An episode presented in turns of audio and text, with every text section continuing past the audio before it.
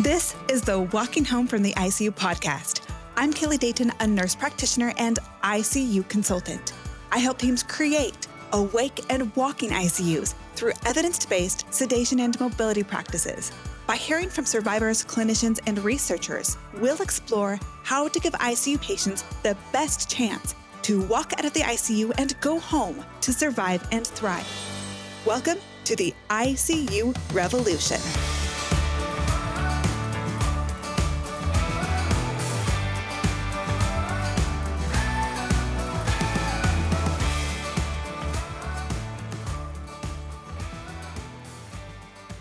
All right, before we jump into this episode, I want to update you on the many resources I've been working on. One is the ICU Revolutionist support groups. There's a Facebook group called Walking Home from the ICU, and there's also a monthly Zoom meeting for ICU Revolutionists. If you are trying to bring these changes to your ICU, join our monthly meetings. We're meeting together to discuss our challenges, solutions, and successes to support each other in our many different journeys to becoming awake and walking ICUs. Next, if you haven't seen my free ebook, Debunking Six Myths About Medically Induced Comas, you can find it on my website, DaytonICUConsulting.com there you can also sign up for the monthly newsletters for all of my updates, as well as various topics of interest. Now, if your team is having a hard time getting support and buy in from leadership to become an awakened walking ICU, I am providing remote or in person financial presentations free of charge to your hospital system. I share the financial loss of sedation and immobility, as well as the financial benefits and huge return on investment of awake and walking ICUs. Get me an audience with your executive leadership team for an hour, and by the end of it, they should be asking you what you need to succeed. I'm also excited to invite you to the upcoming Vapotherm webinar that I'm participating in. It is a roundtable discussion about awake and walking ICUs with a famous creator of the ABCDEF bundle, CAM screening tool, and the author of the book, Every Deep Drawn Breath, Dr. Wes Ely. There will also be present one of the founders of ICU Liberation, physical therapist Heidi Engel, accompanied by respiratory therapy manager of Peace Health Hospital, Mario Sosoya, who was part of the training Heidi and I did with her team last fall, all moderated by the respiratory therapist expert Matthew Pavlichko from Vapotherm. There are free RT and RN CEU credits, so sign up at the link provided in these show notes. Now for this episode. I have been asked numerous times, okay, so what about burn ICU? This is a huge and valuable inquiry as we can all imagine burn ICU has high risks of delirium and ICU acquired weakness, as well as difficult challenges to becoming awake and walking ICUs. I am excited to have an expert physical therapist, Audrey O'Neill, share with us her exciting work. Audrey, welcome to the podcast. Thanks for joining us and all your great work and expertise. Can you introduce yourself? Yeah, um, thank you for having me. Um, I am a physical therapist um, working in Indianapolis, Indiana. Um, I work for um, Eskenazi Health um, Hospital in a burn unit. I'm specifically dedicated to the burn unit there. So it's a burn ICU. Um, and what it looks like is it's a 15 bed, um, we call it acuity adaptable. So we can have patients who are intubated, sedated on CRRT, um, kind of at the most critical stages on our unit, as well as patients who are a little bit less um, acuity or even patients who we'd consider up ad lib um, that we're taking, we're treating more as outpatients, taking to our therapy gym. So we just have a really big variety of patients that we can have on our unit. Um, so that's my um, primary focus. And I also do like some wound care and some outpatient therapy as well, just depending on our census. But I'm solely with burn patients. And this is really exciting for me because I have no experience with burn. I don't know that I have the constitution for it. So I have a lot of respect and admiration for our mm-hmm. burn ICUs out there. Um, but as I've been in conferences, people have asked, well, what about burn? And I recognize that you have a really unique um, demographic, such a variety of patients, um, and some really hard barriers to some of the um, methods that I would advocate for, right? So when I found your study about early mobility in the burn ICU, I got excited. Tell us about your recent publication. Yeah. So basically, um, as a, uh, I started in Burn seven years ago, and we had just started as a student. We had just rolled out um, this early mobilization protocol um, that we had made for our, our Burn ICU. And as I was training and learning, and I just had questions on okay, h- how are we really using this? How effective are we being? It felt like we were running into the same barriers over and over when we were trying to mobilize patients. So I really just wanted to know like how we were using this and what our barriers were. So I started just retrospectively looking back at patient charts to see um, kind of our patients who were vented, were we, um, when were we getting them out of bed? How are we getting them out of bed? And fortunately, we have very thorough documentation, which made it easier to look at kind of when we were documenting our barriers. So, um, and it just turned into this multi year thing where I had all this data and um, just was able to um, turn it into a publication. Like you said, there's not a lot of resources and information out there. Absolutely. And I recognize that there are some barriers, which we'll get into, but also these are patients that can have prolonged ICU stay that are at high mm-hmm. risk of delirium and ICU acquired weakness and a lot of these long term repercussions. And so it, the logic would tell you that early mobility would still be a top priority. What did you find in all these chart reviews?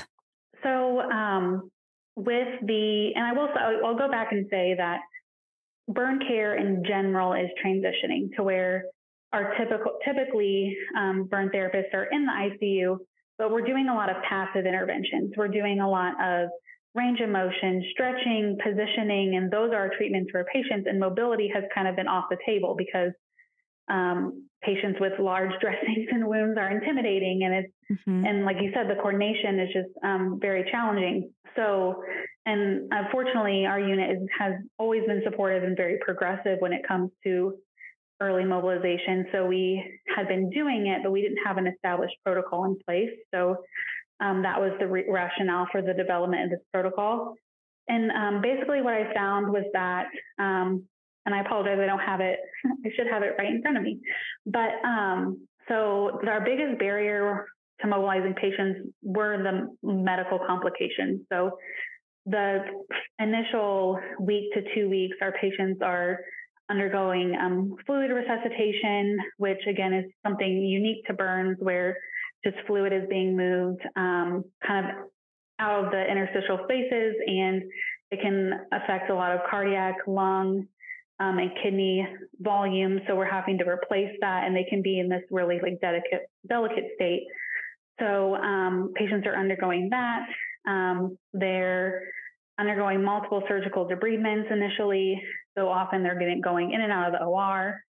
Um, so just that balance in that initial week to two week periods for some of our larger, more sedated burns that are that would be on a ventilator um, can be challenging. So often we're um, trying to combat that.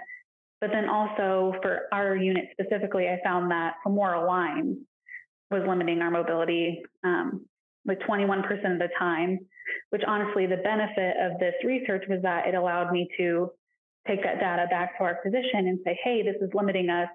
So we've been able to change our practices. So, and these are previous years, right? Because more current research shows that it is safe and feasible to mobilize patients with femoral lines. But before that research, that was a big concern in our community, right?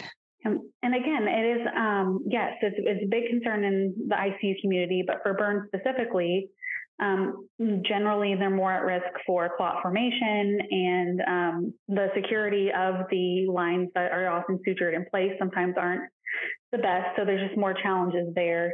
And there's not a lot of published data in the burn population, which is where our burn physicians, again, become a little bit more hesitant to that. Yeah.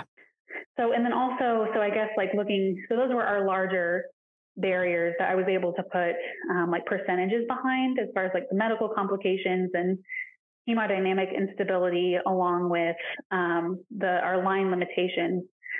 But in general, I found that sedation is a huge barrier for us compared to some of the other um, studies because I guess what I looked at was mobility progression like stages of mobility. So how we were mobilizing the patients using the protocol. How many patients were we getting to the edge of the bed? How many patients were we standing? How many patients were we actively getting to a chair? How many were we walking? And you read these studies and it's all these patients that are like walking on vents all over the units and other ICUs. And we had like six within five years that we we were able to get into the hallway, which seems like huge achievements for us when it happens, but it's not to a regular frequency that seems to be out there in other populations. So um, just really looking at why.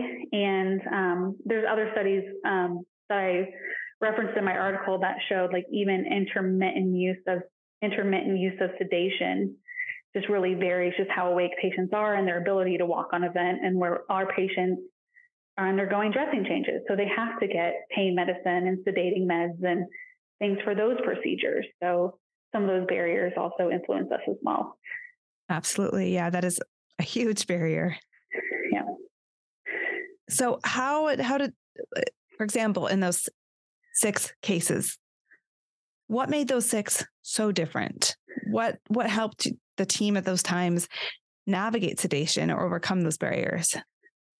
Um, so I did in the in the paper. I did look at those specific patients that we walked and looked at kind of what the difference is demographically, um, injury wise, like what age of patients, kind of what the differences were. And um, a few of the patients were just what we consider inhalation injury. So they didn't have any um, burns to their skin. So it was just mostly they were on the, and when a patient has an inhalation injury, um, it involves the um, epithelial tissue lining their respiratory tract, which can like fluff and cause extra mucus and inflammation. So they have to be on the vent for 72 plus hours just to manage that. Um, but they generally can be more awake, so we can um, and we can secure their ET tube a little better because they're not they don't have facial burns. Um, so we can keep them more awake and then they can get out of bed and walk a little bit more. Um, with, uh, sorry, with our, um, with two of our patients, one was, I believe, in the 30% and one was 44% burn, which is a pretty, those are pretty large surface areas. And um, it, age, they could be younger, or just um, timing thing, like coordination of staff. It just we never know. I think we sometimes we get patients sitting on the edge of the bed and timing works great, and we can stand and we can walk. Um, and other times, um, just depending on their dressing change schedule, we might get them into bed. They might be more sedated and um, it's unsafe to progress. So I'm not sure necessarily, I didn't look into, or it's just challenging just to determine on those larger burns, like why they were okay and others weren't necessarily, didn't progress as far. And um, how do you navigate pain management, right? In the ADAPT bundle, A, the assess manage pain is the number one, especially with burns. This is partially why I don't know if I could handle burns that well because yeah. it's with myself or my kids when we get burned, it's it's terrible. Um, and so mobility in the setting of so much pain has to be really difficult. How do you navigate pain management so that you they're not over sedated and can't participate, but they're adequately managed? So, um, and I think this can be a huge barrier or limited understanding between, like sometimes our, if our nurses are titrating meds, and it's something that we're working on our unit is um, sometimes if the patient is more what seems to be more agitated on the vent, kind of assessing like, do they need more sedation or are they in pain and do they need more pain management? And sometimes it's easier just to titrate up the sedation meds um, versus giving them their their regularly scheduled pain medicine. So absolutely um, great us, point. So for us, we just try to coordinate around the dressing changes. So sometimes if we know a patient's going to be getting a lot more medication for a dressing change, we'll come in first thing in the morning, coordinate with the nurses before that, so that way we can be more successful and they can participate more in their mobility session um, prior to that dressing change and do more active therapy there. And then depending, we'll do more dependent, we'll lift them to a cardiac chair or do something that maybe they wouldn't need to participate as much in, but still gets them upright in the afternoon after their change. That is so great. I love the way your team is working together. That you're aware of. We have you work with wound care and the nurses and yeah. RT. Like everyone is aware of what's going on with that patient that day, and everyone sounds like respects your role and the importance of early mobility. We've had um, we have primarily two PTs and two OTs for that 15 bed unit. So um, we have a lot of staff to go around, and um, we are dedicated to the unit, and we only see the burn patients. And just like our nurses are dedicated and only typically have burn patients, so we know each other. We work a lot together, and just and they it helps having that like just like team cohesiveness. Absolutely. I know that's sounding, I'm speculating that you have some long timers, like you have people there that aren't just there for a few months or aren't just newly there. Like though, that is like you say, their expertise. That's their specialty. They've been for mm-hmm. there for a while. They know each other. That's going to be an upcoming episode on team dynamics and how much that impacts the overall system. Um, mm-hmm. I think it's really hard to coordinate with people that you don't know and that you don't yeah. have relationships with and things like that. Cause it, I mean, these schedules these with these patients, these procedures, it's all very um, tenuous and variable.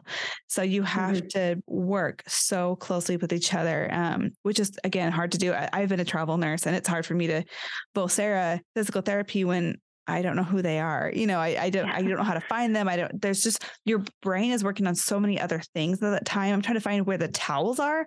I can't coordinate when I'm going to mobilize my patient. Right. I, I just you have to have some stability to be able to work on those other dynamics. If you've been listening to this podcast, you're likely convinced that sedation and mobility practices in the ICU need to change. The ICU community is facing incredible difficulty with the trauma from the pandemic, staffing crisis, and burnout.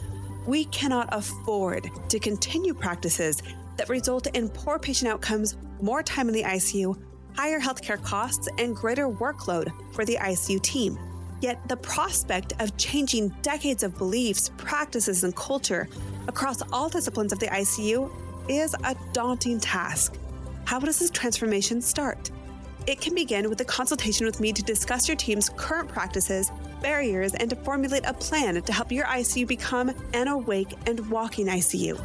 I help teams master the ABCDEF bundle through education, consulting, simulation training, and bedside support. Let's work together to move your team into the future of evidence based ICU care. Click the link in the show notes of this episode to find out more.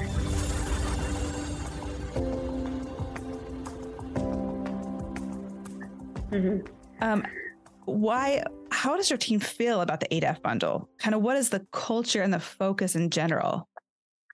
I would say that um, I think we are aware of um, the bundle, but I don't know that it's like necessarily ingrained in practice. I think it's something that we we know and as like general ICU um, settings, but unfortunately, I, I, think it's probably something that we could improve upon to um, kind of use more on a like protocol basis. Um, I mean, I think we we definitely do all of these things. Um, like you said, assessing for pain, um, spontaneous awake and um, breathing trials, we're definitely um, coordinating those more so. What happens generally is our um, our ICU team, um, surgical ICU team, still runs our patients' ventilators and their settings. So, and not our burn team. So that coordination um, sometimes is like they're not directly on our unit all the time. So they're mm-hmm. rounding at a certain time. So it's not necessarily scheduled.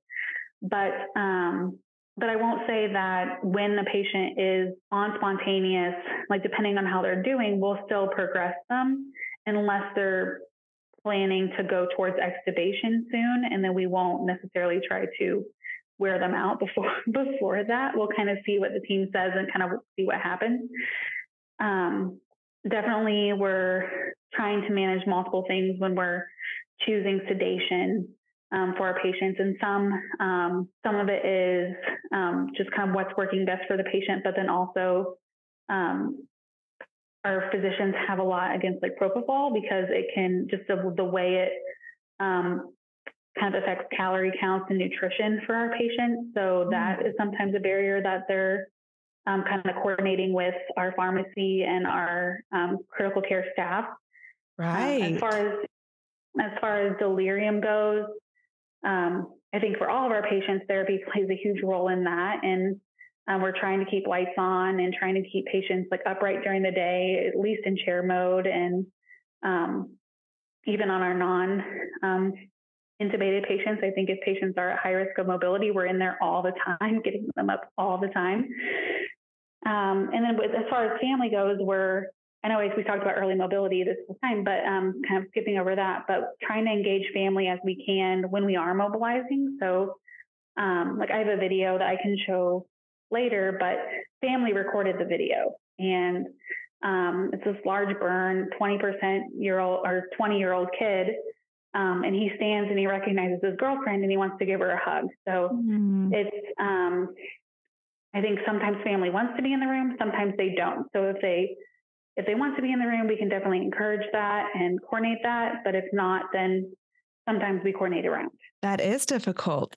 I know because I've never worked for an ICU. Um, for any patient on a ventilator, it's a startling sight for their families. It's difficult. Mm-hmm. But then burns on top of it, that's mm-hmm. a different level of agony for the patient and the family. Mm-hmm. But how do you see families benefiting or helping with the early mobility process? I think they can encourage patients to be awake more. So, like if they're um, like, I can sit in front of a patient and talk to them, but they're they can kind of be like, "Who the heck are you?" and why are you in my face? Um, but if you have a family member who's talking to them, often they'll recognize their voice. And um, like we're we're trying to encourage patients to use their injured extremities, so they'll they'll want to reach for family members or um, kind of even try to hold their hands or something. So um, I think for families, it can be encouraging to see their loved ones doing real life activities that are not just laying in a bed, especially when they almost like can't even recognize their loved one because of their injury and the dressings that are in place. Mm. Um, and then, but like you said, it can be scary and it can be intimidating for um, for family members to see just because um, they're even scared to touch their their loved one at that point, let alone see them sitting up, standing, or, or doing anything active. Right. And just out of my own curiosity, what do you see as far as family involvement in pain management? Does it impact the level of opioids given? I don't know. Do you it know?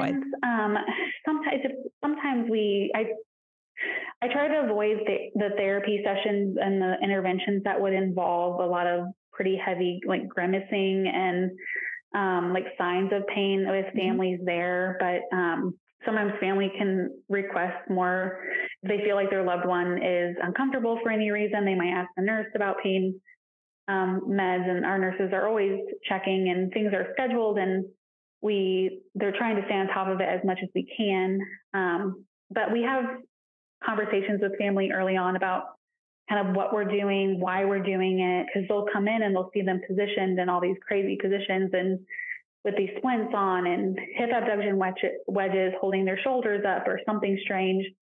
And um, just explaining kind of that we want them to be able to use their burned extremities once they're healed and once they're out of here and why the positioning and the, the stretching that we're doing, how that plays a role in the long term. And they're generally supportive of that because they talk about kind of what their loved ones' hobbies were, or what, what they would want to mm-hmm. get back to, and so if we're doing something that's painful, generally the family might chime in and encourage their loved one saying, this is going to help you do this task later and kind of remind them of that too. I love that. No, that's, that is, has to be a, such a difficult journey to be stuck in bed in so much pain, unable to move. I, I, it just sounds horrific, but your role and moving that forward, getting them out of there and getting them back to their lives is pivotal. And I love that you're you are part of the ICU team. You're not just visiting the ICU, you are in the ICU. And every, you're helping keep everyone focused on that overall goal and integrating the family even more um, mm-hmm. into that journey. That is so key. And how do you feel like you work with nursing to manage sedation practices when it comes to early mobility? Uh, like I said, co- coordinating with um, kind of around when the nurses are going to need the sedating medicine to like do our therapy because um, our, nurses are with the patients every day for weeks, months, and so they they see what we do and they can see the benefit and um, and they support our efforts. So um, they and they know i guess we're working together like we respect them and what they're trying to do with their dressing changes and we'll often um, if we know they need to do something we'll help like we won't just say like okay this patient's had um, we're getting ready to mobilize them but they've had a bowel movement in the bed um, you go in there and take care of that, and we'll, we'll be back to get them up later. No, we we coordinate and we like help with those things. So they're tasked too, so they they see that and appreciate it. Um, but often we have some nurses who are in there participating in our mobilization um, sessions and are um, they're doing linen changes while we're standing, or they're doing so they they'll coordinate around that too. But um, I think sometimes nurses are, if we have titrated sedation, they're nervous to turn it down, um, if especially, especially if the patient has been restless. But I think we've seen enough that sometimes patients are restless because they want to move and they yes. maybe have back pain and they don't want to be stuck in the bed. And um, so sometimes the nurses are like, yes, they're itching to move. Please go in there. They'll help titrate down um, their sedation. And we've had patients who are almost like completely sleeping in the bed, can't get them to do anything. Sedation titrated down, and in five minutes they're um, like dancing to Dr. Dre or something like that whenever we're mobilizing them. So it can make a huge difference, and our nurses see that. I love that. So there's a saying in the Awake and Walking ICU from a Dr. Bill Beninati. He says, walk when wild, walk when sluggish. And that's what you just demonstrated that when they're agitated, you mobilize them. When they're, you said sleeping or they have hypoactive delirium, they're kind of sluggish. It is amazing what happens during mobility. Patients that can barely open their eyes, you get them dangling and suddenly they're looking you in the eyes, they're following commands. Um, mm-hmm. Or dancing. Uh, it, it is amazing what that stimulation can do and how much it helps with their delirium. And what are mm-hmm. some of the risk factors that are especially high in your unit for the development of delirium? I, are we we are very high um, as far as like a, the our unit in general is high risk for delirium, and again even in our intubated patients and our non-intubated patients, um, and a lot of times when our patients are extubated and are waking up more after their surgeries, they're they almost present somewhat like traumatic brain injuries just from um, the delirium and kind of some of the cognitive deficits that they see initially.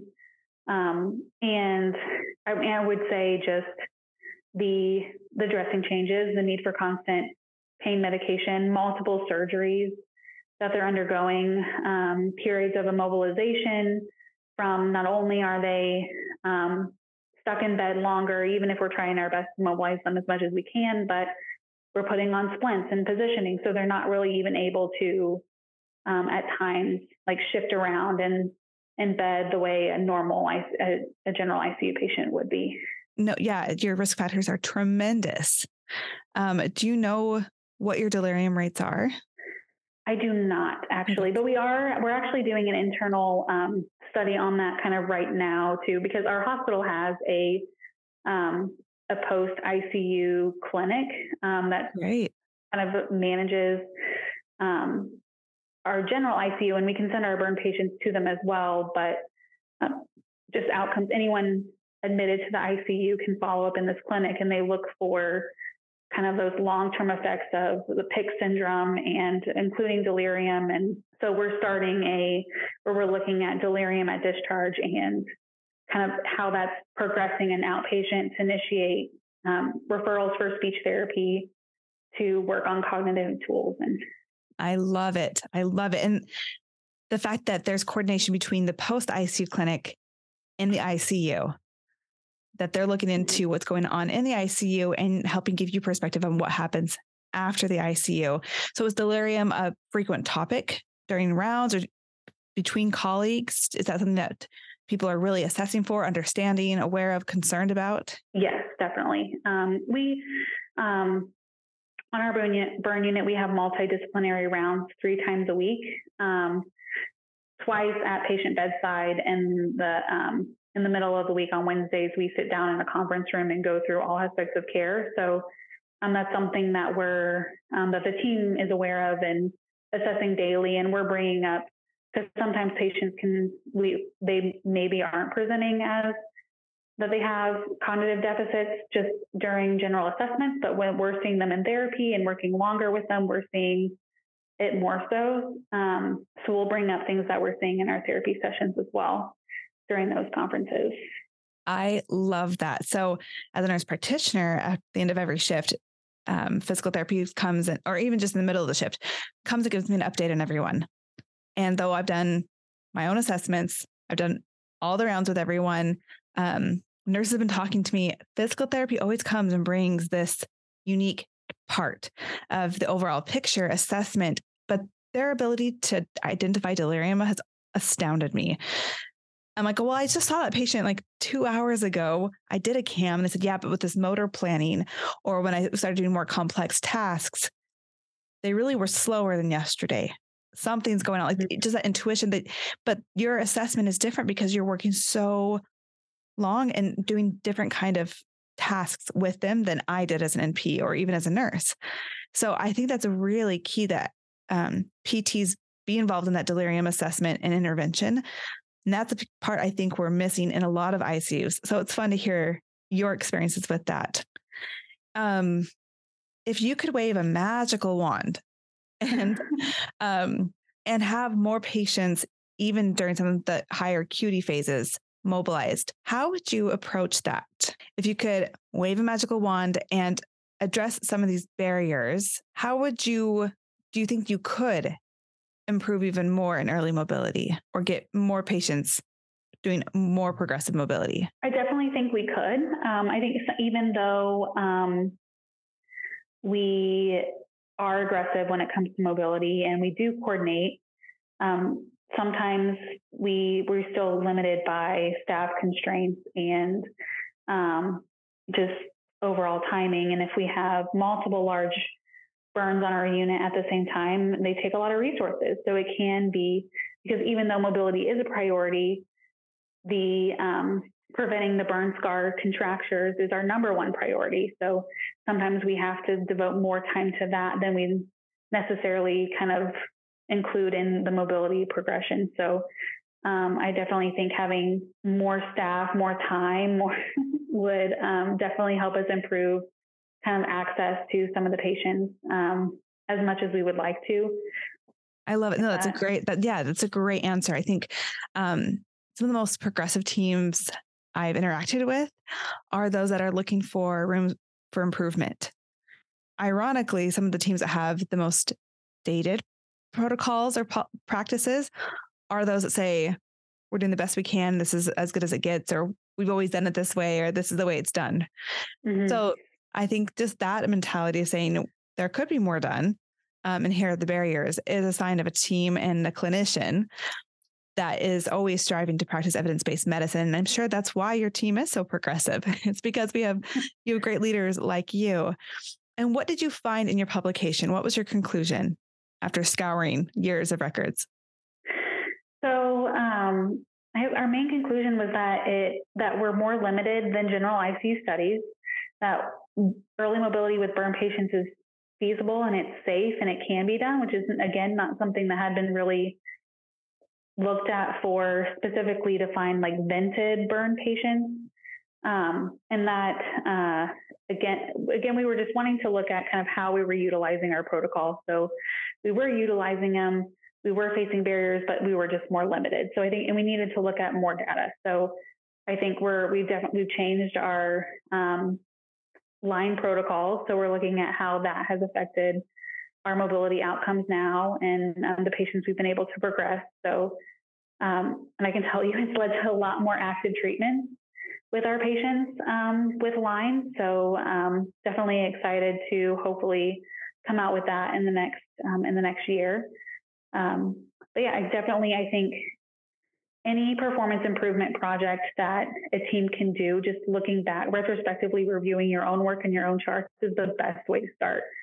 That is such a powerful example. And the fact that you use this not just for publication, but for action, that mm-hmm. you then change practices and then you're going to reevaluate. That is so powerful. And as a physical therapist, you are so needed in the ICU and you are saving lives. And thank you for your incredible example. And as you come out with more um, findings within the burn realm, please keep us posted. We'll have you back on. Okay, perfect. Thank you. Thank you.